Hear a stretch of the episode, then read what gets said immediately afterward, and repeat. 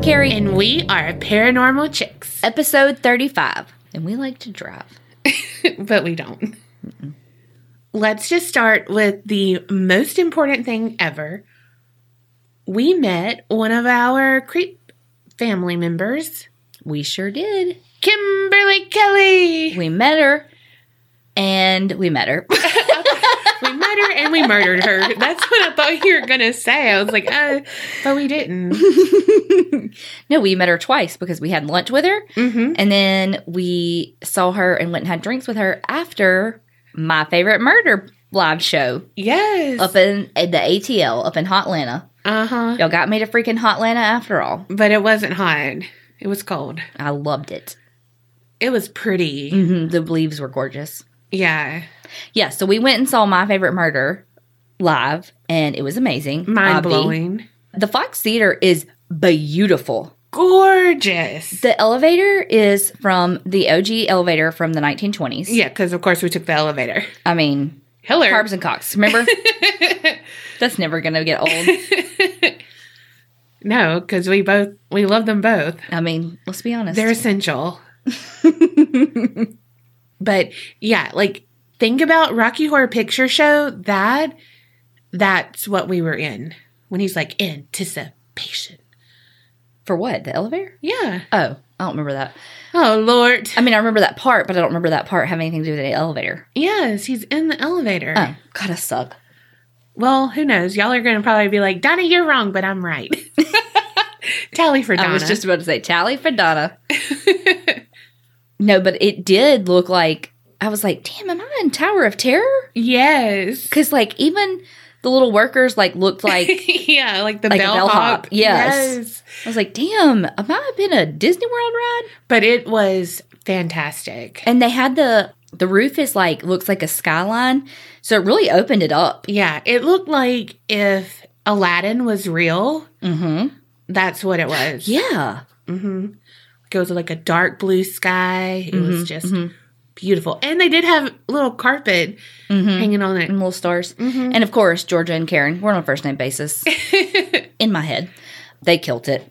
oh my always. gosh, yes. But of course, I like Georgia was talking about her stuff, which we won't say because it'll be coming out soon. But Karen was like, I think I did a crime to remember about this. And then like she showed the picture and I was like, well, fuck, I know this. Like I've actually watched this one. Yeah. But she did do some updates that I didn't know. So yeah, that was cool. Was cool. Yeah. Yeah, they did a good job. We have goals, people. We have goals. Mm-hmm. It was, what did we say? 5,000 people? Yes and you could hear it when they came out. It was like a fucking rock concert. Yes. It was a freaking amazing. I was like, Kerri, like goals right here mm-hmm. to feel that. I mean, we feel love, but like just in in person, you yeah. know, to have that. Also, though, I might have fangirled more because at the end for the hometown murder, they were like, we have a fellow podcaster in Atlanta, fellow podcaster, true crime. I was like, Payne Lindsay! Like, she went nuts. Like, legit. Legit. Went nuts. Kerri was like, you you screamed. so did everybody else because that's yes. who they thought it was. I but think. it wasn't. No, it wasn't. But he was in the audience, and I was like, "You motherfucker, where are you?" I had my cock radar on but I was blocked by carbs and I was like, I'm hungry. Detour. Yeah, it was good though. Mm-hmm. And I mean, honestly, the best part meeting Kimberly Kelly. Even though she wanted me to walk five blocks and her lovely boyfriend, who is not Philip. if you're on that live, you know what I'm talking about. But he was really nice. Mm-hmm. And I met a Canadian. I've never met a Canadian. Really? I don't think. Like in person. I know we have some Yeah, no, no, no. I was just thinking Canucks in our group, but damn. I mean, I was I was like Podunk came to town? Mm-hmm, country mouse in a big city. Which I don't understand. You lived in Houston for a year. Yeah, but we didn't take an Uber in Houston. I took an Uber here. Like, and our Uber guy was so awesome. On the way. On the way. On the, the way Lyft back? driver was terrible. Mm-hmm. He wasn't good. He was, he was a jerk. Yeah. Actually, like okay, so when we got when we got to his car, I like went to open the door and it was locked, and I was like, "What the?" Open, tried opening it like three times, and then after I tried like three times, he cracked the window like half a centimeter. It was like, blah, blah, blah. I was like, "What?" And he was like, "What?" blah, blah." I was like, "What?" And he was like, "What's your name?" And I was like, "Kerri." And I got in and I was like, "Why are you whispering?" she literally said Well, because I was pissed. Like, okay, I totally understand. Like locking the door, making sure the customer is who Yeah. you are supposed to be picking up. Totally get that. But like, I tried the door three times before he rolled the window down. Yeah. And also, we're two big girls, and it's like, Way past our bedtime. yeah, 10 o'clock. I mean, what are we going to do? Like, seriously, Yeah, he was like, he was obnoxious. just feed me and tell me I'm pretty and I'm good. God, you'll get a tip. I did tip him though. So it was good. And we cannot wait till we get to meet more of y'all. Mm-hmm. I know. I like. I feel like meeting Kimberly was like the tip of the iceberg. Like I cannot wait. So now we've met, Yes. we've met two listeners, Michelle and Kimberly. I know. I'm like, oh my god, I can't wait to meet more of you. And we ate with both of them. Damn, we sure did. yeah. Carbs and cocks. I mean, so next we have our carbs. Where's our cocks at? Calling all cocks. Marco. Polo. Oh, he'll have a polo stick. I mean, I would love to ride a disco stick. Okay. Okay. With that, You ready? oh, I'm ready. Hit me with it. You go first. All right. Kerri and I have been on a shopping kick. Mm-hmm. So I wanted to do something that was like involved with shopping. And by shopping kick, she means Michael's and Joann's. Shh. We could sound cool if we just say shopping. I know I had a dude today that like apparently was Gucci'd out, and my coworker was like, "Oh dang, dude, what's y'all you Gucci?" And I was like, "Damn, I had no idea." Oh my God, You give me a so Michael's uh, Christmas Village, and I'll be like, "Oh, give me that uh, cookie house, that elf shop you got there." Yeah, that's a good elf shop. Where'd you get that little? True story. You snow so fluffy. It's so fluffy. Priorities. Of course. Yeah, so we get those sales Mm-hmm. 70% off. I mean, is it even a sale if it's not seventy percent off? All right. So this is a tale of a haunted object. Donnie, you said you weren't going to do these anymore. But this one's not this one's not like the other one. Z- The other ones. You've done multiple and they still fucking haunt us. But this one's not. Gonna haunt us? Better Right. It's not. Satisfaction guaranteed after. Okay. this. Okay. Well, I'm gonna ask for the manager. All right. So this is I, I'm just waiting for you to pull out a fucking Robert or a painting story again. Oh again. no. But I can't even believe you said his name. I didn't say his whole name. his middle and his last. The and all. Oh my god, you're too much.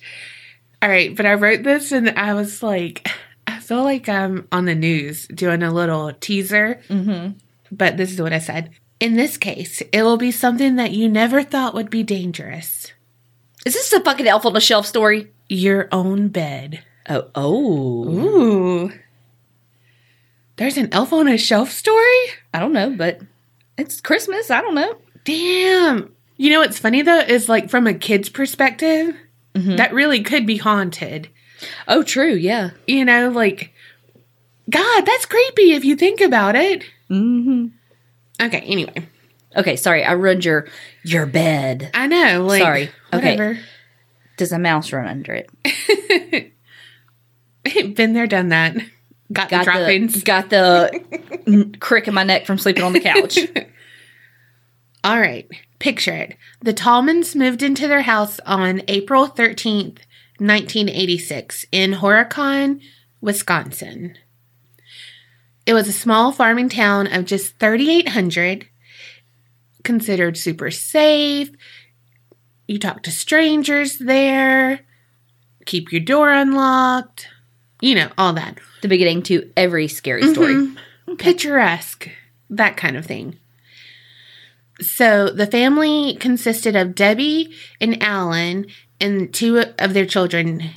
Their names were changed for privacy. Mhm. So sometimes it's Kenny and sometimes it's Danny as a son, different articles. But we'll go with Kenny. Kenny was aged seven, and Marianne, who was one at the time. And Debbie was pregnant with their second daughter. In February of 1987, the family's nine month long nightmare begins. It's a poltergeist type haunting, Uh uh but some say it's bordered on demonic. Mm-mm. So Alan and Debbie, they are looking for a surprise for their kids. They found this wooden bunk bed at a secondhand shop for a hundred dollars. So they went home happy with their purchase, super excited because they have this all planned out to surprise their kids with. They assembled the bed and stored it in their basement because, I mean, it's a surprise Mhm. and they have a certain date that they're thinking about bringing it up. So no one else knows that it's downstairs in the basement. Mhm. All of a sudden, the children who were rarely sick before become ill for no apparent reason. Deborah and Alan started fighting over nothing. It was just like tension in the house. So, Sarah, their second daughter, was born. But with that, Deborah became ill during her pregnancy and delivery. So, she was put on bed rest. So, her mother and her sister came to help out because Alan worked late nights at a factory. So, during the day, he just was sleeping. Yeah. Well, it soon turned out that they felt a heaviness in the house and they just had that eerie feeling and they didn't like staying there. But then Deborah's sister actually fell ill for no apparent reason and it was only when she would visit. So when Sarah was seven months old, some said closer to a year, but again, different articles. Alan and Deborah moved her and her older sister, Marianne, into a room together. So they started sharing the bunk beds, obviously, Sarah on bottom. Mhm. So they took over Kenny's old room and he moved into the smaller room where Sarah was Mhm. before. So that very night, the horror began. Kenny was about to go to bed. You know, they went through their whole night John Boy, night blah Mhm. blah. Don't know the rest because I never watched that show. Did all that. Well, they close his door. He's getting cozy. And his clock radio apparently was just turned on and off by itself, like multiple times. Then it would randomly switch channels. He said that he saw the radio's vindicator moving itself, and I think that's the The dial. Dial thing. Okay. I was like, what the? I don't know. I didn't look it up, but I mean that's just what I'm thinking. Yeah. So he told his parents they didn't believe him because, you know, he's a kid. And of course, the spirit or whatever first terrorized them, Mm-hmm. the kids, before the adults. Right. Shortly after, all of the kids started having terrible nightmares. And then Debbie started having them. And that was one of the aspects that really shook Debbie. She was quoted saying, I'd wake up all night crying and I'd ask Alan if I was going to have these nightmares like this for the rest of my life. I would dream that my kids were dying, that Alan was dying, and that my father was dying. Hmm. So, like, could you imagine? No. Blessed. Like, over and over. I mean, I've had those dreams where you wake up crying and it's like Mhm. so exhausting. Could you imagine having them all the No. time? And then could you imagine your kids having bad nightmares too? So, like when you are sleeping, you're woken up by them having nightmares. Yeah. A little while later, they purchased a kitten or adopted, I don't know, wasn't there. But every day at sunset, the cat would start zooming across the living room. It would start climbing up the doors, like going bonkers. So Alan shut the cat into the bathroom, trying to like, Mm-hmm. you know, compress it, be like, Chill out, bro. yeah. And it would start to howl, What? which, you know, like meow, but Just kidding. I don't yes. Know what cats do. So one night after Alan let the cat out of the bag, just kidding, out of the bathroom, she, she went bonkers again and like ran up the wall with her little claws and was hanging by the plaster on the wall oh my god. in the living room and like meowing.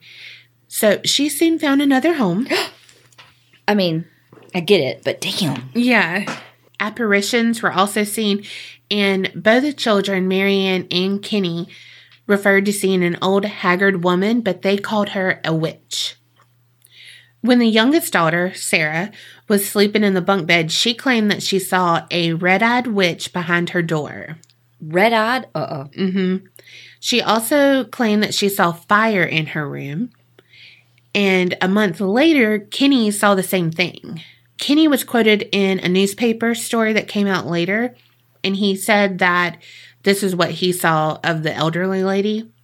I saw an old lady standing in the door of my room, a little old lady, really ugly, with long black hair and a glow about her like fire. Marianne saw this witch as well, the middle daughter, Mm-hmm. and she said it did hide behind her door, and she also mentioned how the figure was like fire. So by mid 1987, all the kids were having trouble sleeping. Debbie was having trouble sleeping. Alan was barely getting sleep because if mama ain't happy and the kids ain't happy, and you got to work all the other times, like Mm-hmm. sleep deprivation. Which increases tension, which, if it's Mhm. a poltergeist, is feeding off of. Yep. So the kids would wake up, go to their parents' room, because then they would start to refuse to sleep by themselves. And by this time, Marianne had apparently gained an imaginary friend whom she would often talk to. But then at a certain point, it started to turn into nightmares and it would scare her. So, like, it wasn't really a friend, it was a foe Mm-hmm. but things were sporadic at this point where it would be peaceful for a week and then something would happen again peaceful you know so it was Mhm. still in that something's weird but i can't put my finger on it Right. and i feel like if i was sleep deprived i'd be like it's because i don't have enough sleep Mhm. i'm seeing these things i'm Mhm. thinking this blah blah blah blah blah again you always try to reason it away Mm-hmm. until you can't reason it anymore. Mm-hmm. Deborah began noticing things around the house, such as the garage door opening and closing by itself periodically. And one time, the basement window was removed from the inside and it was placed on the floor. There was no signs of a home invasion other than that. No valuables were taken. And Alan had a lot of rifles down there and stuff, which would have been taken Mm-hmm. to add to that, if anyone would have went into the basement to do that, they would have had to use a chair to get in and out of the window. But there was no furniture that was moved or anything like that. After that, Deborah became too scared to go to the basement by herself because, again, nothing is good about a basement. Demons and laundry. Mm-hmm. Don't want either. But with this, for security, they got a dog. He would start to go a little bonkers too, but he didn't go up the wall. Right. So they were like, we need him for security. You know, he's alert. So they kept him, not like his little feline predecessor, they kept Mhm. him. Some random fact is that there was a suitcase that would slide itself out from under a bed and then slide itself back in, like periodically. Does it unpack itself? Because I'd be okay with that. right? Because my shit's still in my bag from Atlanta. Same. Same. All I can think about though about the suitcase is like whack a mole, you Mhm. know, or that alligator, Alligator. game. I love the alligator one. But that's what I felt like. There we go. Gong. Yes. Ugh, I love it.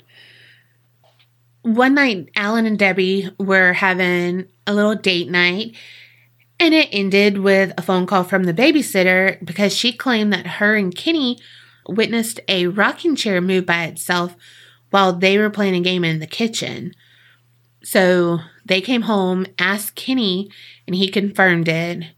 Babysitter was like, peace out. Like, didn't sign up for A haunted house. Mm-hmm. A few weeks later, Alan was painting the walls in the basement when he was like, All right, time for lunch, going upstairs. He placed the paintbrush on the table. When he returned, the brush was in the bucket with the bristles pointed up. Well, that jerk. Mm-hmm. Mm-hmm. So a little bit after that, like shit just kept happening. Right. Little stuff, but it's like, what the fuck? Yeah. Doors would bang open and shut. Strange voices would kind of call out of nowhere. And the ghostly visions of that old lady, the witch, would continue. So they called their family pastor. His name was Wayne Dobratz. And he said he felt a presence of evil in the house. He said that he thought they were victim to the devil's evil. You know, it was work of the devil. He asked if any of them had played with a Ouija board or held a seance, which they said no.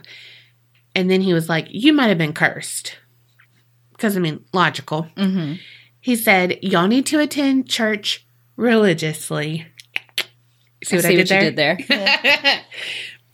I said, dot, dot, dot. See what I did there? Damn. LOL.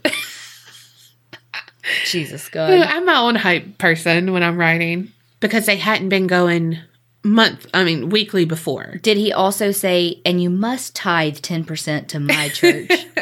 Probably. He said for them to say prayers and play religious music in the house every day. He blessed the house, and that kept everything pretty much quiet for a little bit. However, a week before Christmas, Kenny saw the old woman again, and he saw her this time in the living room because he was too afraid to sleep in his own room anymore. So he was on the couch and he saw her. So she's, you know, not just confined to their Right. rooms. This is another place now. So he ran, got his mom up, and was like, I, I can't stay here. Like, I want to leave. So Debbie called Alan. Alan was super frustrated because again they thought they had they were doing everything that the pastor had said. hmm It was quiet and now it's coming back even more. So he said that he was to his limit. So he was like, all right, like talking to the spirits. He said that, quote, I was like a wild man. I was shouting at the top of my voice. I said, Whatever is in our house, would you please leave my children alone? If you want to fight, fight me. And it listened because three weeks later, around 2 a.m. on January 7th, 1988, Alan returned home from a late night shift. Outside the garage, when he was, you know, parking his car, got out, he heard like an eerie howling sound. So he's like, What is that? And goes to investigate. Then a voice came out of the howling and said, Come here. Come here. So he went around back to see if anyone was there because, again, he heard the voice, but there's no one. So he went back to the garage and saw that it was on fire. The garage? hmm He was quoted saying that it was glowing inside the garage, an orange red. There were flames coming out of the overhead door. There were two eyes in the window. Alan went inside to get a fire extinguisher, but when he came back out, the fire was gone. And no damage. No damage. Phew. Alan's like, okay. Again, it's late. Maybe he was tired. Yeah, shit happens. It was a trick of the eye. Mm-hmm. whatever. He goes inside and he goes to set the lunch pail he had down. Well, when he goes to set it down, something flung it through from his hands and threw it across the room. And he's like, that ain't right. I didn't do that. Yeah, like something did that.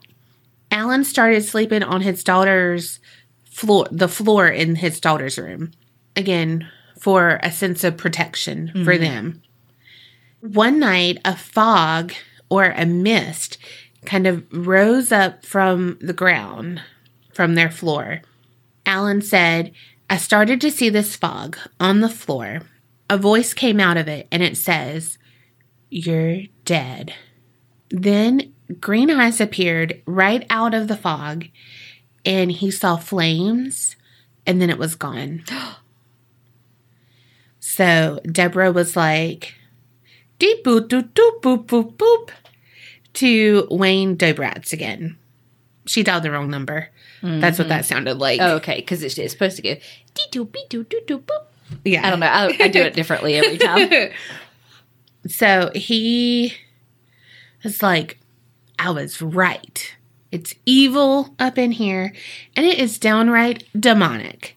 He's quoted as saying, I believe my initial analysis of the entity being in the spiritual realm, the occult realm, the demonic, if you will, was accurate, and I believe it's still accurate. Well, I be gosh darn, you're right. What did he do? He led them in prayer again, blessed the house, etc. Because that clearly worked the first time. Exactly. But I mean, he was right. Mm-hmm. He was right. A few days later, Alan was working late and he asked a relative to go help Deborah with the kids. I think it was his nephew. Anyway, he was a complete skeptic. So he's like, Yeah, sure. I got you. I'll go help. Whatever. Because by this time, they're on their wits' end Mm-hmm. or at their wits' end. Yeah. Whatever the saying is. I mean, are you online or are you in line? Who knows? So he was in their room, putting them to bed, and he saw the old witch. And he screamed bloody murder. um, so would I, buddy. Mm-hmm. Debbie heard him and was like, you know what? Get the kids, round them up. We we outie. She called Alan and was like, We're not going back to the house. We packed our shit Mm-hmm. and we're out. So they fled their home in the middle of the night in the dead of Wisconsin winter. Oh my gosh. You know what they need? They need a biddy from Ghosts in the Burbs. Yes. I need a biddy in my life, and so do they. Yes. While it's unclear how the community first learned of the family's, Plight. yeah. Hmm, look at you. I probably didn't use it in the right context. I wrote experiences, but plight, it sounds better. It's probably not right. We don't know how they found out because the Tallmans were not talking to the press. Mm-hmm. So, You know who was probably? The preacher. pro- oh God, it probably was. He probably was standing in his pulpit one morning saying, I exercise demon. So, yeah, I bet you're right. Damn Dobratz mm-hmm. done spilled the beans. Mm-hmm. allegedly. So, because of all the rumors and gossip, the town was lit up with shit. You know, everyone was concerned Mm-hmm. in quotation marks. So, the family met with the police chief, Douglas Glayman, Glauman, and after they talked, he was like, These people are sincere. I believe them, and I want to protect them. Well, in the absence of facts, because he's protecting them, not saying a lot either, everyone's trying to keep it hush hush. Well, when it's hush hush, the media Mm-hmm. just sensationalizes it out the wazoo. Rumors began to spread. Media and hordes of people flocked to Larrabee Street where they knew this happened to see the house, but they didn't know the address. They just knew it was on Larrabee Street. One notable visitor was a drunk guy with a Bible intent on performing an exorcism. And it said, instead of casting out the devil and saving the town, as he bragged to police officers that he was going to do all this, he was arrested for disorderly conduct. Oh. God. Mm-hmm. With all of this hoopla, the story took on a life of its own, and people said that there was there was blood oozing from the walls. Oh God. It was a hole to hell in the basement and a snowblower that cleared the driveway by itself. Damn, I need that. Just kidding. I don't have snow. But it's like, oh Yeah. gosh. Well, eventually, Gleeman, Gleeman, the police chief, talked the Tallmans into speaking with the press. Just this one guy. He's like, the this is not a sensational thing. Right. He's going to set the record straight, and hopefully, we get a hand on this. Right. And so they met with a journalist named James B. Nelson from Milwaukee Sentinel. They're like, "All right, here's our here's our story." But interest only continued to grow then, Right. and there began to be threats of arson to the house. Like, we're going to burn this down. We're going to get rid of all this shit. Yeah. Blah, blah, blah, blah, blah. So the police chief eventually released the street address because he's like, I don't want you to burn down a house of a sleeping family Right. and it's not this vacant house because it's vacant right now. Right. I found this and I have to include it. In the April 1988 edition of The Quill, Barrett J. Brunsman wrote Ghost rumors have swept through the crowd at a Friday night basketball game at the local high school. Hundreds of cars swept down Larrabee Street past the Tallman house. People walked through the yards of the other nine houses on the block, climbing over fences, peering into windows. Drunks showed up. They weren't afraid of no ghost. they tried the doors and the windows of the Tallman house, intent on getting inside to prove their bravery. When the police ordered the drunks and the gawkers to stay away from the house, a few would be ghostbusters told the cops to go to hell. Arrests for disorderly conduct were made, and the street was barricaded. So they literally had to barricade it off from Could traffic. You, could you imagine if you lived on that street, you would be like, fuck. Right? Later in April, after this was written, uh, in 1988, a family actually moved into the Tallman's house and they had no haunting experiences. So, what happened to the bunk bed? Right? Because One, how they know it was the bunk bed. I'm getting to Oh, it. okay, okay. I was like, what? I thought you were like done, and I was like, wait, we're missing a piece. okay, I'm sorry. Nelson, the guy from the Sentinel, he wrote uh, that the family told him they buried it in a private landfill in the Horicon area where they felt no one was likely to build a house. They didn't want to burn it because, again, we've all heard that if you burn shit like that, the spirits release or whatever. It can, you know, be worse. So they buried it in a landfill, whatever. The exact location remains unknown. Damn. Extra notes. The case was featured as a part of Unsolved Mysteries Halloween episode that aired October 26th, 1988. What? Mm hmm And it said that they had turned down lucrative tabloid offers and everything because they didn't want to make money off of their children's Yeah. misfortune. They agreed to share their stories on Unsolved Mysteries under three conditions. They were censored during the interviews, their children's names were to be protected by alias, and that all reenactments of their experiences were done by actors playing them. So they always thought it was the beds because everything happened after they assembled the beds in the basement.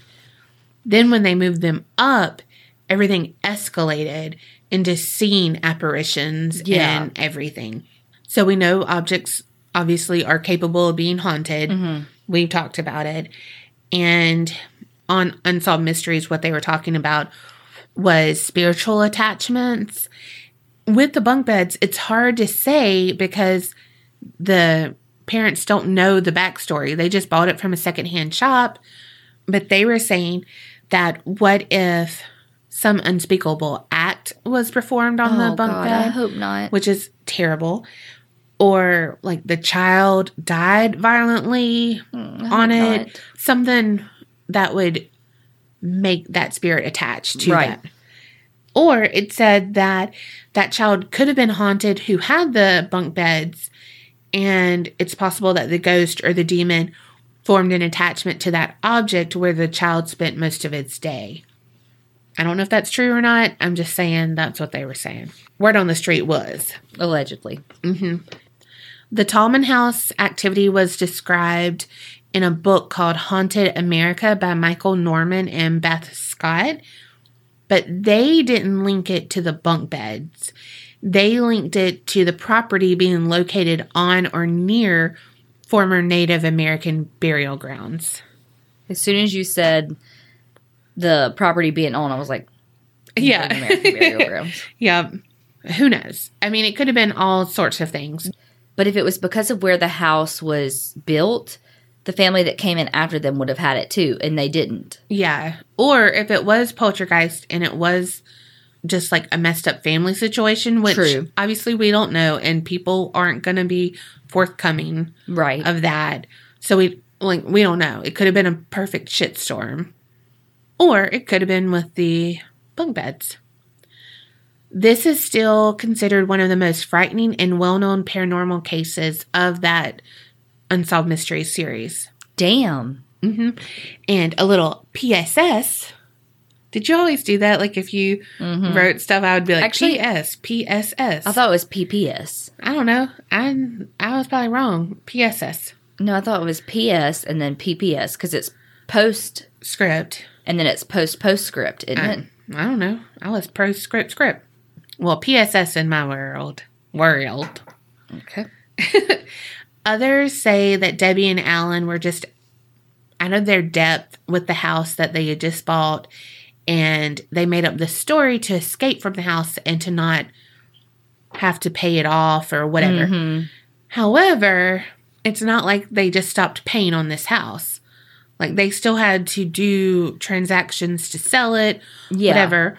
Well, they ended up giving it back to the agency and losing like $3,000 on the deal of equity and shit that they had in the house. So they lost $3,000, but they're like, I don't fucking care. Take the house. Yeah, we're not doing it. Also, they turned down again that lucrative tabloid offer. It was $5,000 to tell their story to the National Enquirer. And they also turned down a chance to appear on Oprah. Damn. Yeah. So they were all about trying to protect privacy, not have this Right. Not know, make money off of sensational it. Yeah. thing. So again, why would they lie? Right. if they're not trying to write a book on it, have a series on it, you know, all of this shit. They have not experienced any other paranormal events since they moved out. And their children reportedly still can remember some shit that's happened and they're still scarred from it. yeah. The last quote I could find on the case is Deborah Tallman. And she said, I think it's going to be a long time before things get back to normal. I still cannot sit at home at night and not be afraid of the dark. Dang. Right?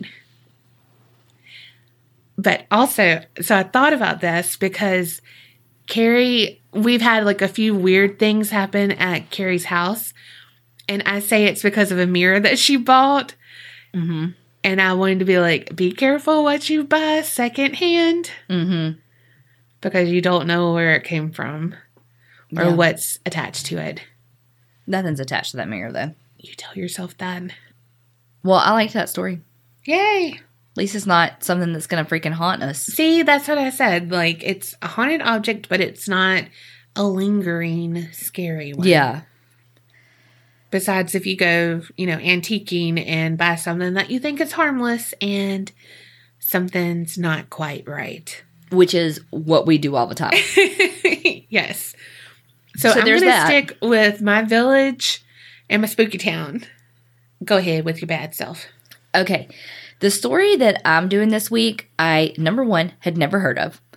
Number two, a lot of the words are Spanish and I don't do well with that. Oh gosh. so I would just like to preface this story that when I lived in Houston and like would try to speak Spanish to people and blah blah blah blah, I would often get made fun of of how I say stuff in Spanish with my southern accent. And so when I speak Spanish now, I'm like, ugh, like I get so nervous because I know it's gonna sound stupid with my accent. Yeah, me too. Ugh. Okay. So the story that I'm doing, there was not a lot of stuff on the internet about it. I basically got my whole story from this blog called ecperez.blogspot.com. Sounds legit. I mean, look, only credible sources here. like there really wasn't even there wasn't a murder a murderpedia. there was, that's where I got this. But even the Wikipedia page was like minuscule. And then all the other articles I found about it were itty bitty and all said the same stuff that I got on Murderpedia. So yeah. and then with the videos I tried to watch to figure out how to pronounce some of this shit was all in fucking Spanish. And I was like, I heard the word lost. That's all, I, you know what I mean? Like, okay, is that what I need? You should have got Christian Weber to help you because she does all those novellas. Right? I know, I was at work. I was like, "Do you speak Spanish? Do you speak Spanish? Do you speak Spanish? What the hell? You say this word?" so I'm doing the story of the sisters, also known as really hard words, Las Poquianches, Poquian, Poquianchis. We're gonna call them little pokies. yeah, because legit scoured the internet trying to figure out how the fuck to say this and still got nothing. So there were four sisters Delfina, Maria de Jesus, Carmen, and Maria Luisa Gonzalez Valenzuela. That's it. How I said it, I thought there was going to be more. Okay. So they were all born in poverty, basically. And their father, his name was Isidro, Isidro, no, Torres. So he was like this think Mexican mafia. Oh shit. Yeah, he was abusive to them, very much like the rule with an iron fist kind of what he says goes Yeah. kind of guy. and he was part of kind of what they called like a rural police, but not actually police. So not like vigilante, but also not like official. You know what I mean? Yeah, like a town not town mob, but um Kinda, yeah. God again, here Creep Mom would know. Yeah. so what he would do with his little posse is they would ride through town and just kind of like make sure everything was okay. But again, he was very violent Yeah. and would often abuse his power.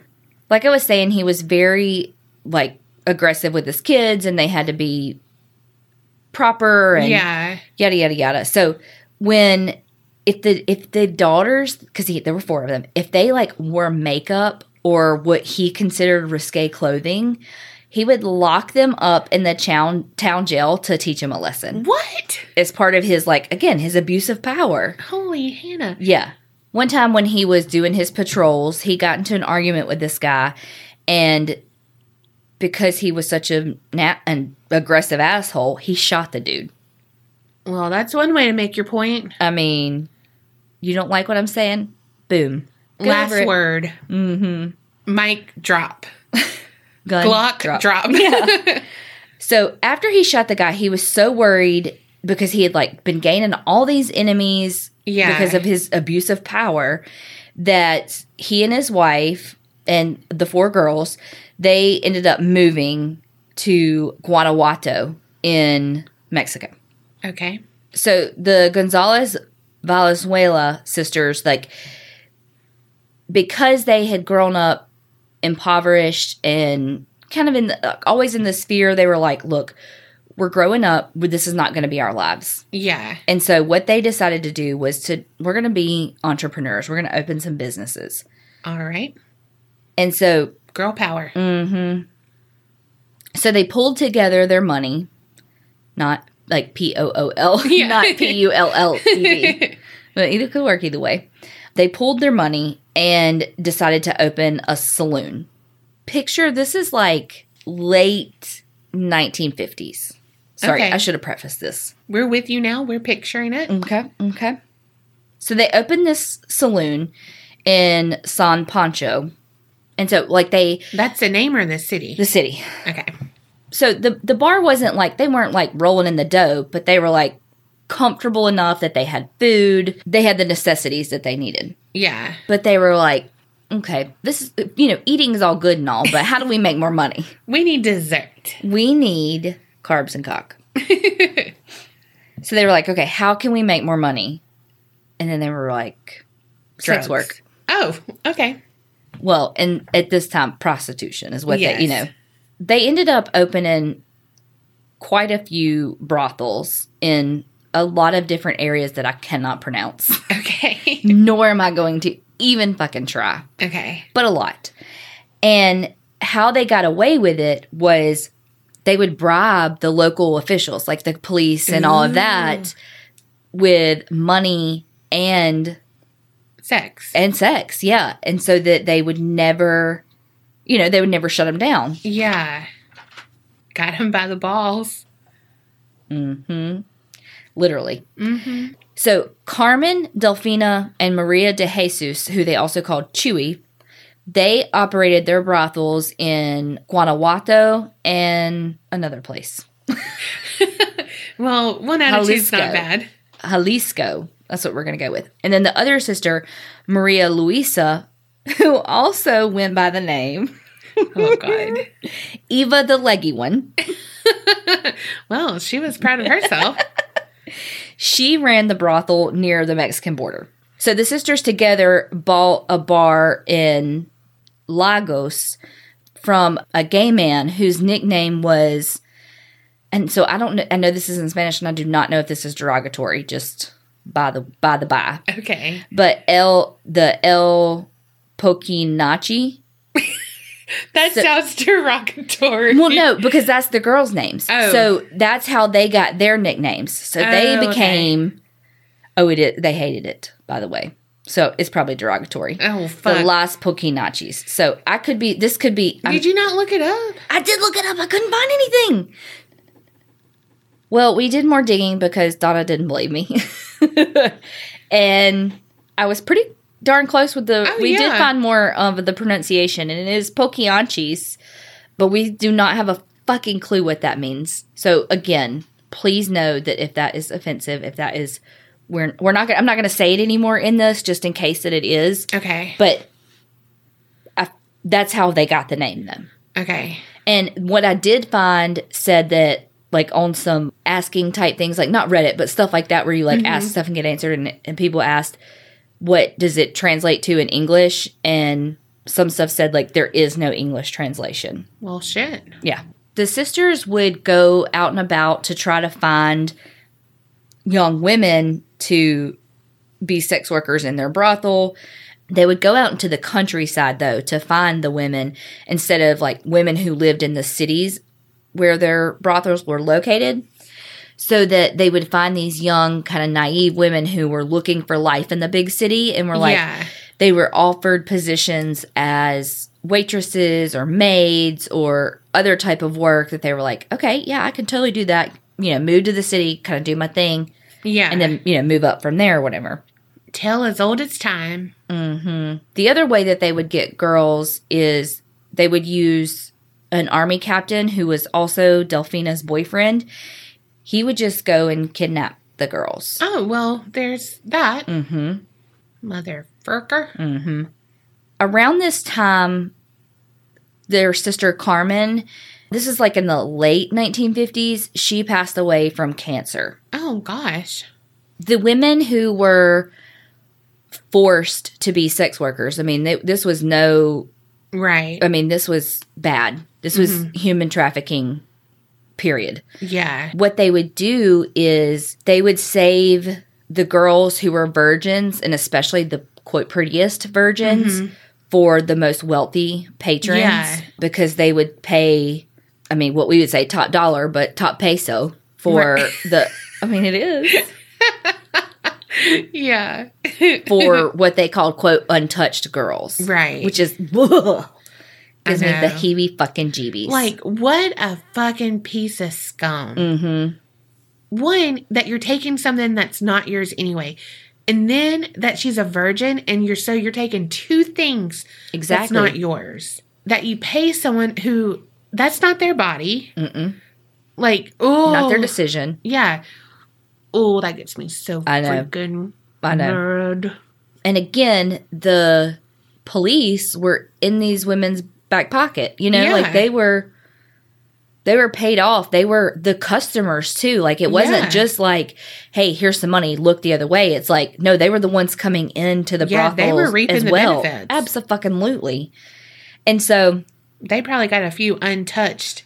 themselves exactly and way the ways in which they would make sure that the women did what they were supposed to do was they would immediately have them raped. They would like force them into these ice water showers like as part Oh, of what they call like an initiation. And then they would take all their possessions. And so the girls had to buy all their makeup and clothes from the sisters Wow. so they would only be able to wear what they wanted to wear they'd have to look the way they wanted them to look yeah. They had nothing that was theirs. No. Not even their body. no obviously like all the girls were held against their will Mm-hmm.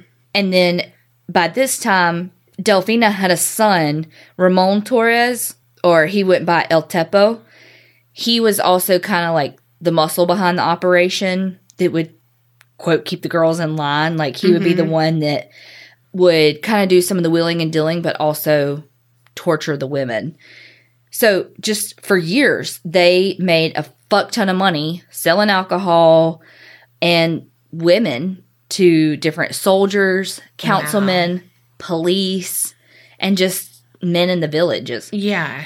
if a girl got pregnant Oh God. they would beat her and beat her in a way that it forced an abortion Gosh. and then if like the woman so like if it wasn't early enough in the pregnancy where the pregnancy's kind of just like absorbed Mm-hmm. if the woman has to have the baby they would just dump the fetuses like in the backyards of the brothels or bury them at the sisters ranch Oh my gosh. and it said that like how the women were treated and how the fetuses were treated it was similar to that of a concentration camp. That's so sad. i know. So if, I mean, of course these women weren't taken care of. And so mm-hmm.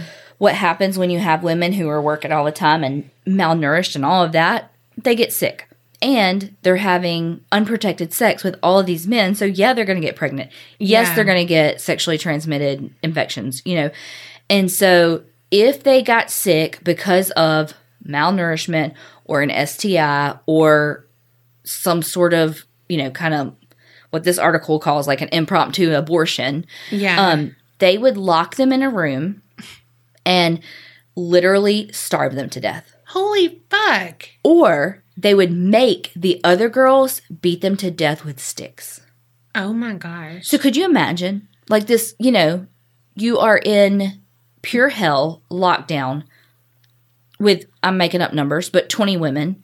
One of them you've been with them for months on end living in this torture. One of them gets sick because they're doing what they're being forced to do, so they get Right. let's say syphilis and they get sick. And so you are then forced to beat them to death. How do you eat like You, I don't know. I cannot even imagine. Even imagine? Even imagine. Cannot even speak. cannot even know words. They called Delfina's boyfriend the Black Eagle. So he and the girls, the sisters' chauffeur, were the ones that would bury the bodies or would burn them or just like, so they would like b- just bury them in individual graves. They would bury them in massive graves. They would, like I said, burn them. And then if they had men come in as patrons and they had a bunch of cash on them, they would kill them too Wow. and then steal the cash and then bury or burn their bodies. wow. So this went on from like the early to mid 50s, 1950s. So in 1963, El Tepo, who was Delfina's son, he got into an argument with one of the police officers that was at the brothel Oh shit. and he was shot dead. The the son oh, whoa. inside one of their brothels. Delfina is pissed. So the police closed the, closed the place down. And so Delfina is, like you said, completely fucking pissed. Not only was her son killed, he was killed in one of her brothels by a policeman that she was bribing. You know, like Yeah. she's like, fuck this guy. So she got her boyfriend to go track the police officer down and then kill him. Wow. Like immediately. eye for an eye, I guess. Mhm. Gosh. Yep. In early January of 1964, Catalina Ortega went to the police station in Leon, Guanajuato, and she was visibly shaken, freaking out, clearly had been abused and malnourished, and she told the police officers all about the brothel. Oh shit. So she had escaped. She had been told originally that she was going to the, the brothel to be a waitress, like at a saloon at a saloon. Yeah. And when she got there, she was forced through through human trafficking, you know, trafficking, forced to be a sex worker. And one of the articles I did read said that when she escaped, that she went home first and told her mother what had happened, and then she and her mother went to the police station. So I don't, you know, the, a couple of articles kind of made it sound like she was by herself. I'm not 100 percent sure. yeah. And I think she escaped through a window too. Like that's how she got out and just fucking ran for her life. Bless her. But she is incredibly lucky because she got one of the few police officers who was not Wow. Bought off Yeah. by the women. So Wow. she's incredibly lucky. So they believed her. And so they went to file a complaint. They decided to get a search warrant and they went to arrest Chewy, the sister, the Maria Yeah. of the two, not the leggy one, the other one, on January 14th, 1964. And then they raided their brothels. The sisters were still dressed in black. Like the pictures that we'll, we're going to post on the show notes, like the, the sisters were still in all black in mourning for Delfina's son who had died uh-huh. previously, like that year before. And so they, like, word had gotten out and they had, like, taken the sisters through the town. And apparently, all these angry villagers were mm-hmm. out and were just like demanding that they be lynched immediately. Whoa. But it's like, okay, now you're pissed because Yeah. you had to have known this whole time. Like you're fucking, you're kidding yourself if you don't know that there's all this corruption and all this bullshit going on. Like you fucking know. well, it's probably most of the men that have been her customer and they're like, yeah, my wife can't know. So Like, true. blah, blah, blah, blah, blah. You know, condemn, condemn, condemn to hide your shit. so true though, because what's the saying? Doth the lady protest too much or something? And that's a saying from Yeah. Hamlet or whatever. But it's probably not Hamlet. I don't fucking know. I'm not smart like that. And but it's the same thing. Like Mm-hmm. that's like Psych 101. The person who is like the most anti whatever Yeah, is probably because they're dealing with their own emotions of the same exactly. issue. When the police raided the, I'm going to call it a compound for lack of a better word, Yeah. they rela- raided their brothels as well as like their ranch and stuff. They found a dozen emaciated, oh, no. dirty women all locked in a room that when they and when they got there and they found all the women that some of the women would like point to places in the dirt and say the bodies No. Oh my gosh. the women's chauffeur was arrested too and the police made him dig in those spots Yeah. so the motherfucker that buried the bodies mm-hmm. also had to dig them up for the cops wow. Good for them. they found decomposing bodies slash bones of at least 91 women men, and fetuses. Whoa. Whoa. Mm-hmm. Mm-hmm. So under, of course, like heavy military guard because everybody was trying to, you know, kind of that mob mentality of like Yeah. lynch them, lynch them. You know, they were taken taken to jail. And remember, this was one of the Marias and Delfina. So about a week later, the other Maria went to Mexico City and turned herself in because she was so scared that she was going to be lynched because they, were all connected. It was at their Yeah. ranch, you know, like they were all going to get arrested. But she was so scared that she was going to be killed in the streets that she was like, okay, okay, okay, I'll go in.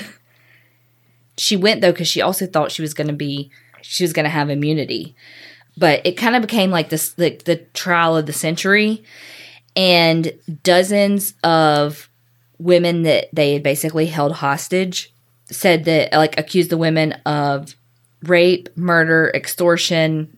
The media attention of this was like was huge. They even said that they were involved in Satanism, that they forced women to do sex acts on animals, Oh, and that they killed, tortured dozens of women, and obviously 91 at least, um, women, Johns, and then their fetuses when they wouldn't allow them to have the kids. I hate this for anyone, but when it's women doing crimes against women I know. like this, oh, God. I know. It's it's like a special yes. fuck you. Well, the trial was chaotic and blah blah blah blah, but it was pretty short. All three of the sisters were sentenced to 40 years in prison. Wow.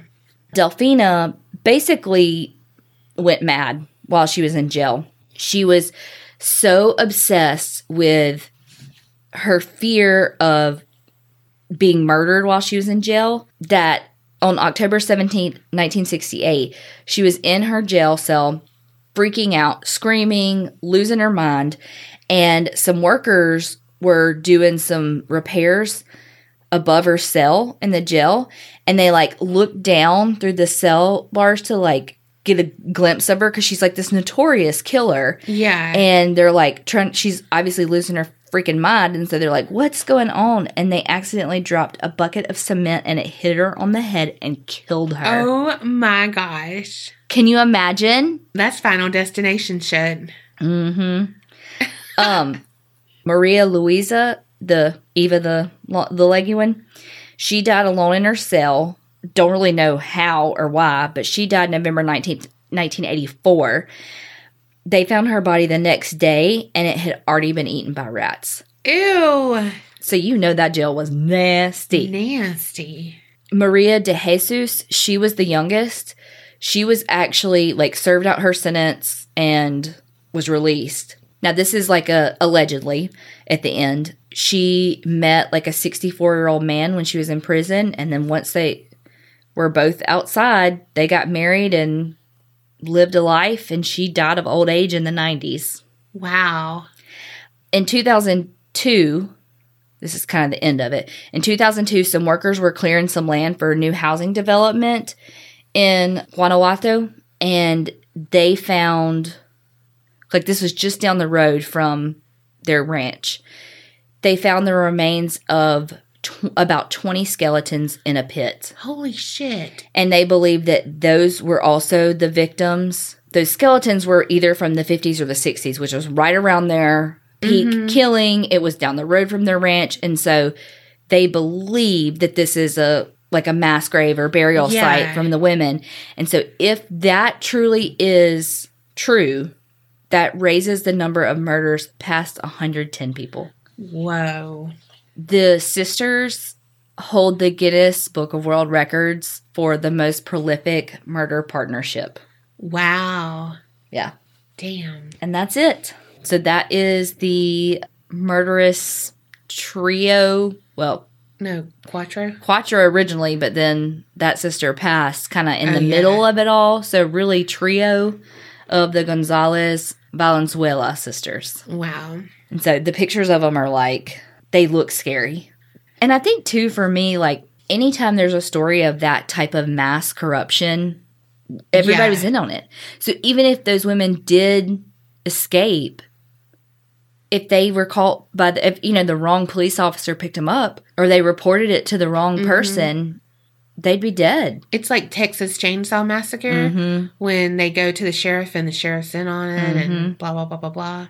It's like you can't, there's no safety. You can't escape it. That is so scary. That is terrifying. yeah. And so, like, there was really, again, every video I tried to watch on this was in Spanish. And so, there, I mean, I was fucked. But there was so little information that I could find on this. And it's like, holy crap, this is like the most prolific, whatever I just said, you know? And Yeah. like, they hold a world record and there's like nothing on them, hardly. I mean, that was like the shortest story I've ever done. yeah. And it's like potentially mm-hmm. over a hundred women and men and babies. Yeah. You know why? Because everyone was involved. So they don't want to keep it going because the more you know about it, the more people you know were involved. True. But it was so long ago. They're all dead now. Yeah, that's why you can't know. True story. Well, either way, I need more details.